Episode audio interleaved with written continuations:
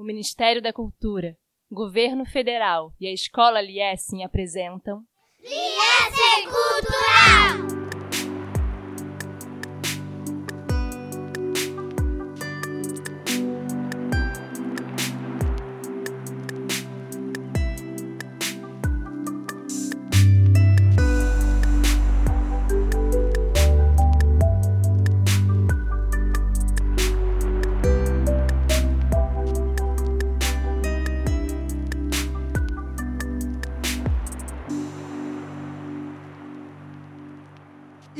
Sejam bem-vindos a mais uma edição do podcast Liessem Cultural, seu podcast para falar de cultura. Eu sou Alberto Naro, seu host, e estou aqui com Luana Bonafina, a nossa especialista em literatura. Diga oi, Luana. Olá, pessoal, tudo bem? Tudo bem comigo e com vocês, ouvintes, tudo bem? A gente vai falar hoje de um livro muito bonito chamado O Passeador de Livros. A gente volta depois da vírgula. Carl nem sonhava com o que estava para acontecer como uma tempestade que ainda está muito longe no horizonte de um mar distante, mas que, inevitavelmente, chegará em alguns dias. Parte disso era porque, embora seus conhecimentos de outros idiomas abarcassem o inglês, o francês, o latim e até um pouco de grego antigo, ele não dominava a linguagem bem mais complexa da juventude. Carl não conhecia os múltiplos significados da palavrinha ok. Quando Sasha a dissera, Carl entendera ah, que pena! Então as pessoas não vão receber os livros que deveriam ler. Mas na verdade, Sasha quisera dizer: tudo bem. Essa pode ser a sua opinião, mas eu vejo de forma completamente diferente. E além disso, eu vou fazer o que der na telha. Ou seja, a palavrinha ok era muito maior por dentro do que por fora.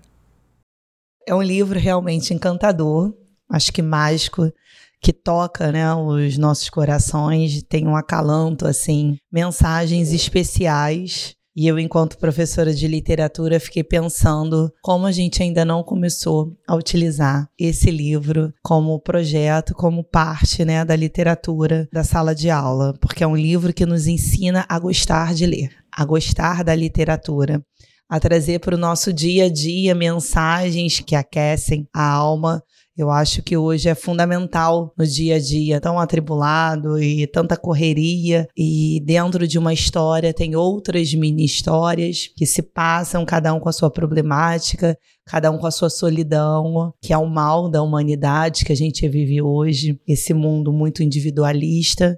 Então é um livro maravilhoso. Só tem elogios para esse livro. Incrível, que bom. Eu também gostei muito desse livro. Eu acho muito interessante o arco do personagem, onde é que ele começa e onde é que ele termina. Esse personagem principal, o Cal, se passa na Alemanha o livro. Eu não sabia disso, a Luana acabou de me falar. E eu acho melhor ela falar sobre isso. É, então, o escritor, ele é nascido em Colônia, na Alemanha. Ele nasceu em 1973. Ele é escritor, jornalista e é especializado em crítica gastronômica. Ele é editor-chefe de uma revista alemã e ele, com esse livro, O Passeador de Livros, é o livro que mais vende na história dele, né? É um best-seller que tem mais de 300 mil exemplares vendidos e ele ganha o direito, né, a publicação de ser traduzido para 25 territórios. Ele chega aqui no Brasil em 2020. Então é quando a gente passa a ter contato com esse livro maravilhoso. E o interessante é a capa dele, porque essa capa foi feita para o Brasil, para os países que passaram a comercializar. Não é a capa original do livro. A capa original do livro é uma capa mais grossa, que só tem um contorno do senhor, do personagem principal e da menina. Já quando ele vem traduzido para os próximos países, tem esse banco de uma praça antigo, onde tem a menina lendo o livro e um senhor com essa roupa que mostra mesmo gerações bem contrárias que o livro vem trazer essa mensagem.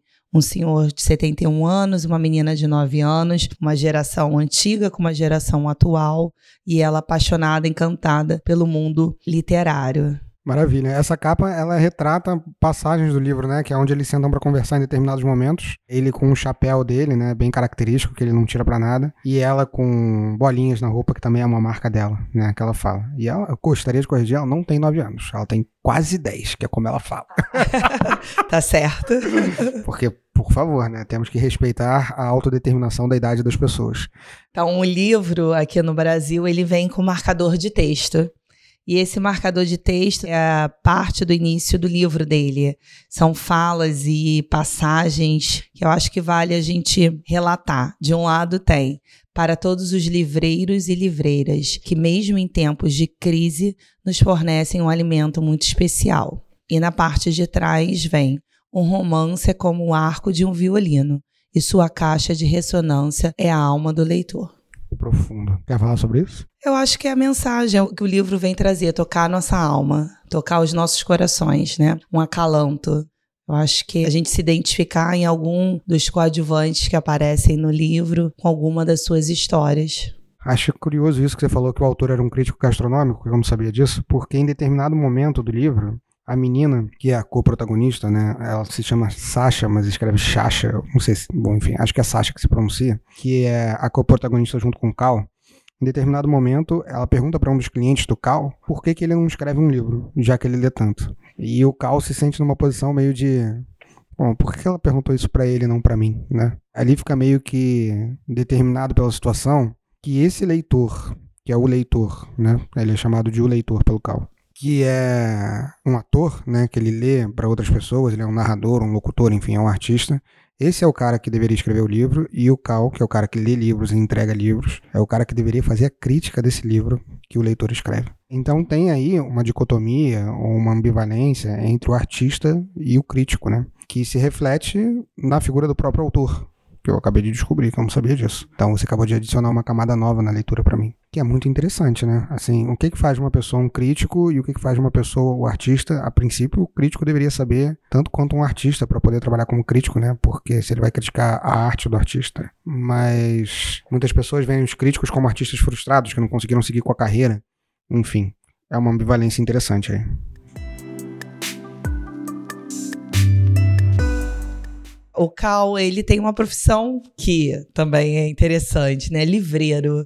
Isso não é algo que a gente vê no nosso dia a dia, pelo menos aqui no Brasil. Quando a gente vai em livrarias e a gente vai escolher livro, é uma coisa tão distante, há um distanciamento do vendedor, que ali ele é um vendedor, ele não é um livreiro. Diferente desse personagem que aparece no livro, porque ele sabe ele sabe o que te toca e através de uma conversa com a pessoa que vai comprar, né, com uma pessoa que tem algum interesse na livraria, ele consegue te tocar de uma maneira, ele consegue identificar qual é o livro correto para você. Então é diferente esse ser livreiro, essa profissão é algo novo no nosso dia a dia antigo, mas que hoje em dia a gente não vê. Eu, pelo menos, não me lembro, com quase 40 anos, de ter conhecido um livreiro não é algo que faça parte do nosso dia a dia. Então ele trabalha numa livraria. Essa livraria se chama como é que é o nome? Livraria ao Portão da Cidade. Ao Portão da Cidade, isso, que ele chama de sua pátria, né? Que é a pátria dele.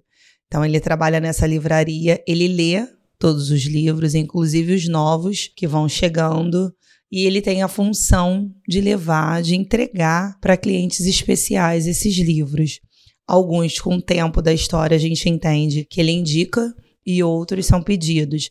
Então, são clientes que, por razões pessoais, cada um com a sua, com seu medo, com as suas angústias, com a sua história, não vai até a livraria para comprar. Então, o Cal, ele leva na mochila dele, ele coloca uma mochila verde, né? E ele coloca ali esse livro e entrega com todo carinho, com todo amor. E aí ele vai criando círculos de amizades o tempo as amizades vão se perdendo, que as pessoas vão falecendo, vão vir a perder esse vínculo. Mas são clientes especiais que ele entrega esses livros especiais, né? Ele fala, é um pacotinho cheio de amor. São histórias ali que ele carrega. Eu acho legal o início do livro, em que a gente é apresentado à livraria e ao Cal, eventualmente, e em que se diz que a livraria é o portão da cidade. Não tinha cara de livraria e ficava longe do portão da cidade.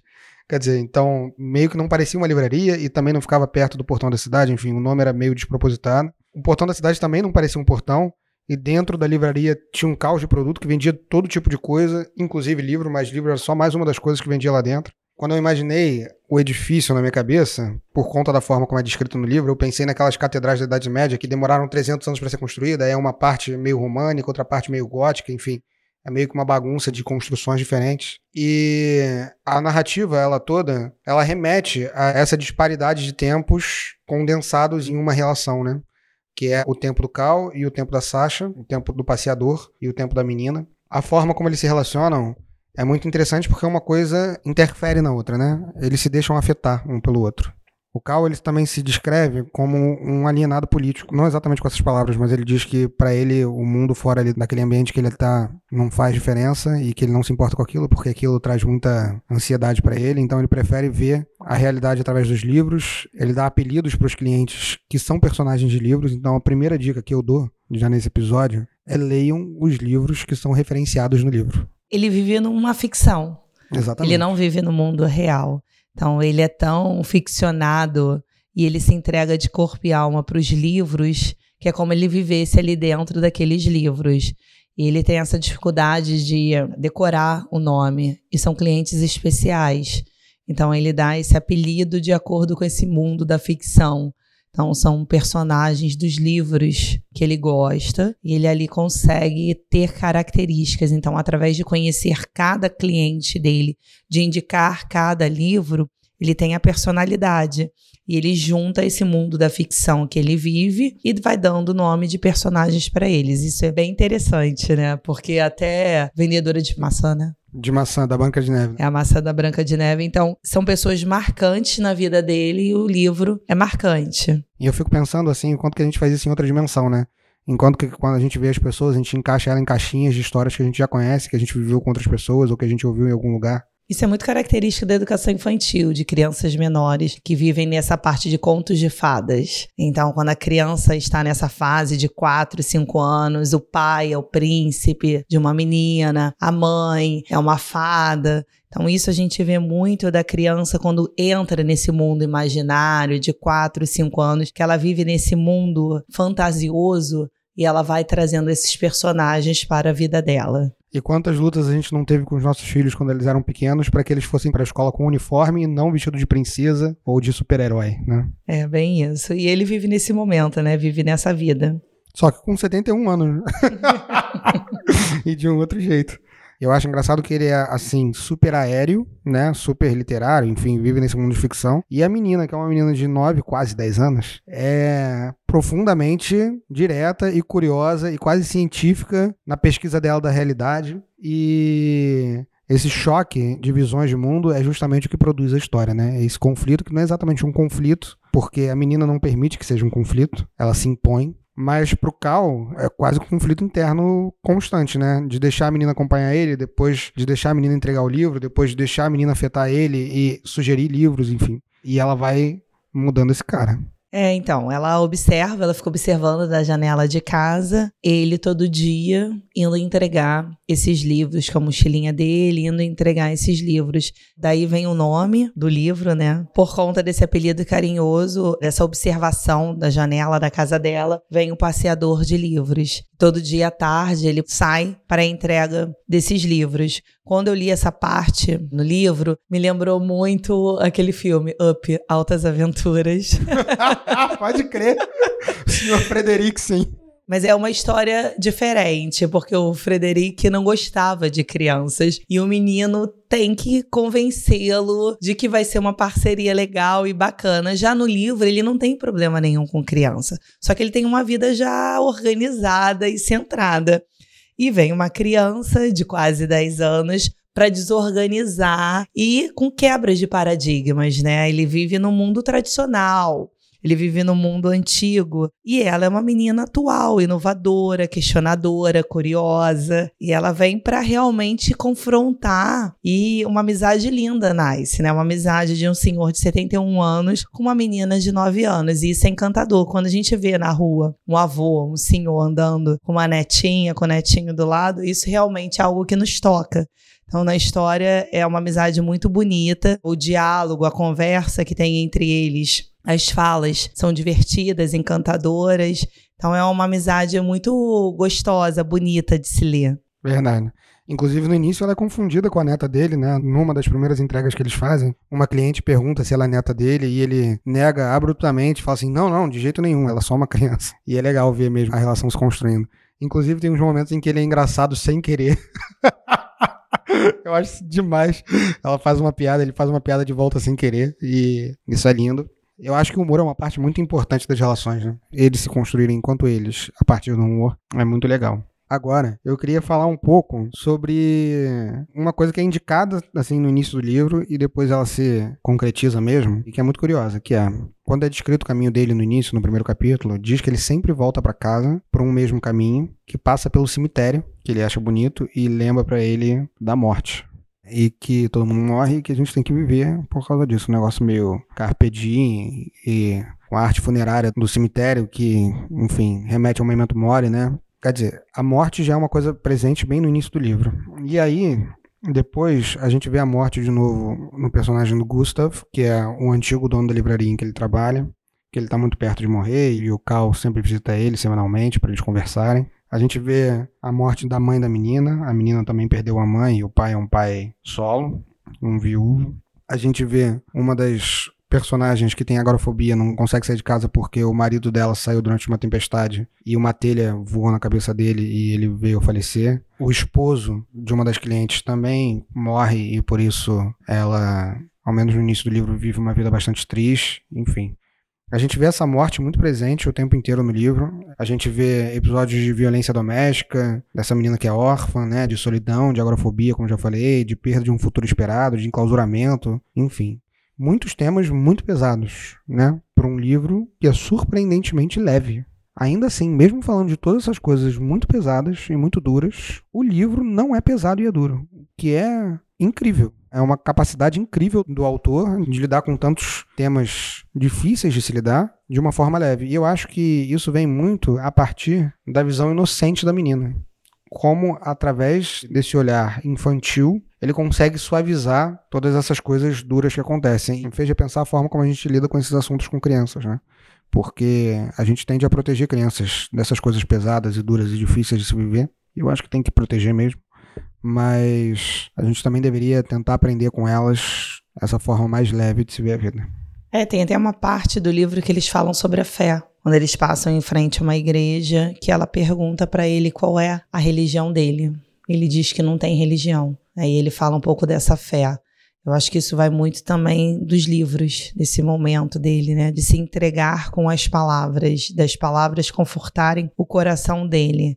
Então, assim, tudo é ligado a esse mundo literário, inclusive a fé dele. É engraçado que essa questão da fé, ele admira a Bíblia por ser o livro mais vendido, né? E ter confortado tantas pessoas. E ele meio que esconde quando ele faz o sinal da cruz, quando passa na frente da catedral talvez por, não sei, por vergonha de fazer aquilo, não sei exatamente por que, que ele esconde, não consegui alcançar. Mas é interessante de fato que você falou da fé ser através dos livros e não. É, são as palavras que confortam o coração dele. Porque ele fala muito de solidão também, né? Desse mundo sozinho. E como se o livro não deixasse ele só. Não deixasse ele sozinho. E tem o ápice, né? Do, do livro, que é quando ele é mandado embora. Então a gente tem o dono da livraria, que é o melhor amigo dele, que já é um senhor que está internado, que vive já numa casa de repouso, e a filha moderna, atual, que não gosta desse jeito dele antigo de lidar com a vida, e ela bate muito de frente com ele de uma forma inesperada. Um certo dia, ele é mandado embora e a menina, uma criança, de nove anos se mobiliza junto com todos esses clientes que viram amigos dele para reverter essa situação. É, essa questão do novo contra o antigo de novo, né? O dono da livraria, o Gustavo, no início do livro, no primeiro encontro dele com o Cal, que a gente vê, diz que a filha prometeu para ele que não demitiria o Cal, né? E que ele ia poder seguir entregando os livros dele. Mas já no início a gente vê que a caixa onde ficam os livros dele fica sempre cada vez mais inacessível e cada vez mais vazia. E que a filha do dono da livraria, que é a nova gerente da livraria, está tentando implementar novos procedimentos, novas formas de vender. E essa demissão dele vai acontecendo meio que em estágios, né? Então, primeiro a quantidade de livros que ele entrega diminui. Depois não vai mais anunciar esse serviço de entrega de livros. E aí, enfim, ele é demitido. E é engraçado porque ninguém ali se levanta dentro da livraria contra isso, né? O narrador diz que as pessoas sentem por isso, porque foi o Cal que ensinou tudo para elas sobre ser livreiros, né? Sobre serem vendedores de livros. Mas é isso mesmo, assim, essa relação capitalista que prescinde do indivíduo e vai no lucro, e o que que vende, o que que é, e o que que deve ser, e essas novas ideias que vão atropelando os costumes antigos, é uma coisa a se pensar também, né? São essas grandes livrarias virtuais que tá acabando com os sebos e as livrarias pequenas de bairro. Quando a gente faz essa comparação do Cal com a Sasha, tem muitas situações, assim, muitas falas e passagens do livro que vêm para confrontar mesmo e para fazer essa ligação e ao mesmo tempo comparação do atual com o antigo. Então, o Cal ele tem um vínculo de amizade através dos livros a Sasha, no início, ela força uma amizade com esse senhor que ela fica ali como se fosse um herói para ela, algo que chama atenção. A gente tem no livro metáforas sobre a vida do senhor, que ele quer continuar trabalhando. Então, ele luta ali no livro para que ele continue trabalhando, porque ele vive em função desse trabalho, desses livros. E o vínculo de amizade dele é com os livros, é pelos livros, né? Depois que a Sasha entra na vida dele, ele muda, ele não só entrega o livro, ele passa a indicar. Então ela quebra um pouco esse paradigma dele já, essa caixinha fechada. Ele consegue vencer essa barreira da filha do dono, que é uma mulher bem atual e que não vê o Cal trabalhando ali naquela livraria. O livro fala muito também sobre mudar, sobre essa mudança. Então, o senhor de 71 anos, como ele muda a forma de pensar com uma menina de quase 10 anos, né? E assim, a importância, o significado dos livros quando entram de fato na nossa vida. Porque a gente sabe que quando a gente é novo, às vezes a gente lê o livro por ler. E com a maturidade, a gente passa a ler o livro de uma forma diferente, tem um olhar diferenciado para o livro. Quando a gente vira essa chave, esses livros entram nas nossas vidas. Eles vêm em momentos importantes, em partes importantes, para trazer mensagens que a gente precisa naquele momento. Então, ele dá muito essa ideia de o mundo seria muito melhor se a gente lesse mais, o quanto a leitura é importante, o quanto a gente consegue criar vínculos através do livro.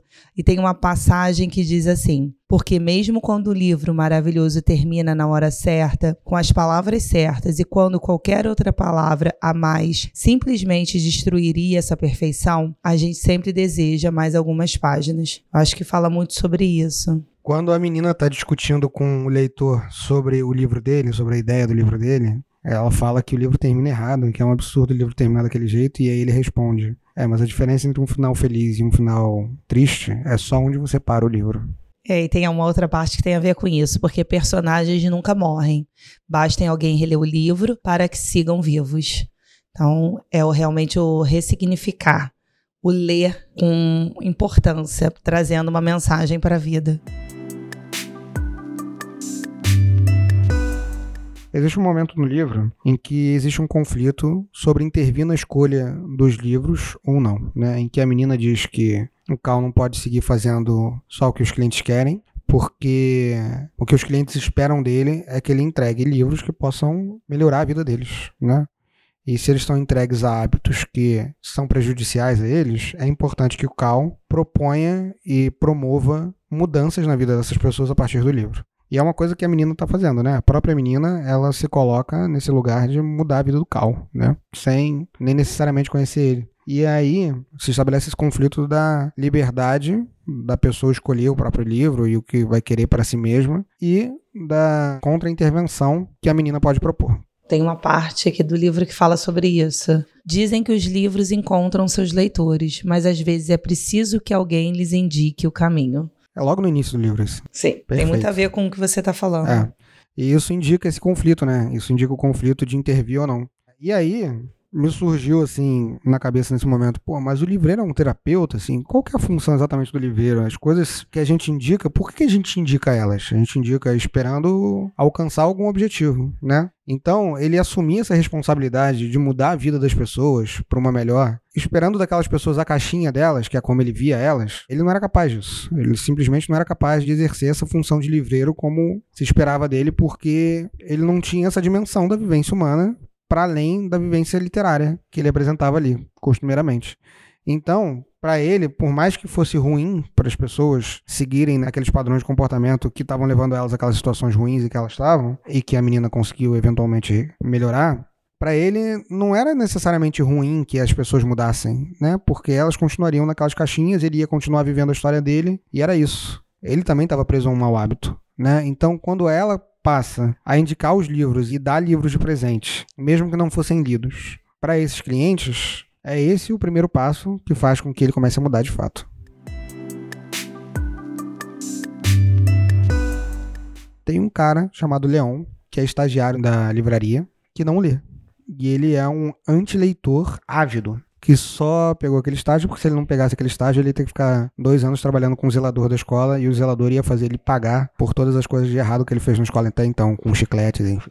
E aí, o Cal assume para ele a responsabilidade que ele já viu o Gustav, que é o antigo dono da livraria, fazer tantas vezes, de fazer esse menino criar o hábito de leitura. Então ele usa a mesma tática que o Gustavo usava, que era ficar limpando os cartões de presentes, para que aquela tarefa se tornasse tão tediosa que o menino pegasse um livro que tivesse por perto, que foi engenhosamente colocado ali para que o menino se interessasse pela leitura a partir dali e começasse a ler um livro qualquer que fizesse com que ele criasse o hábito de leitura.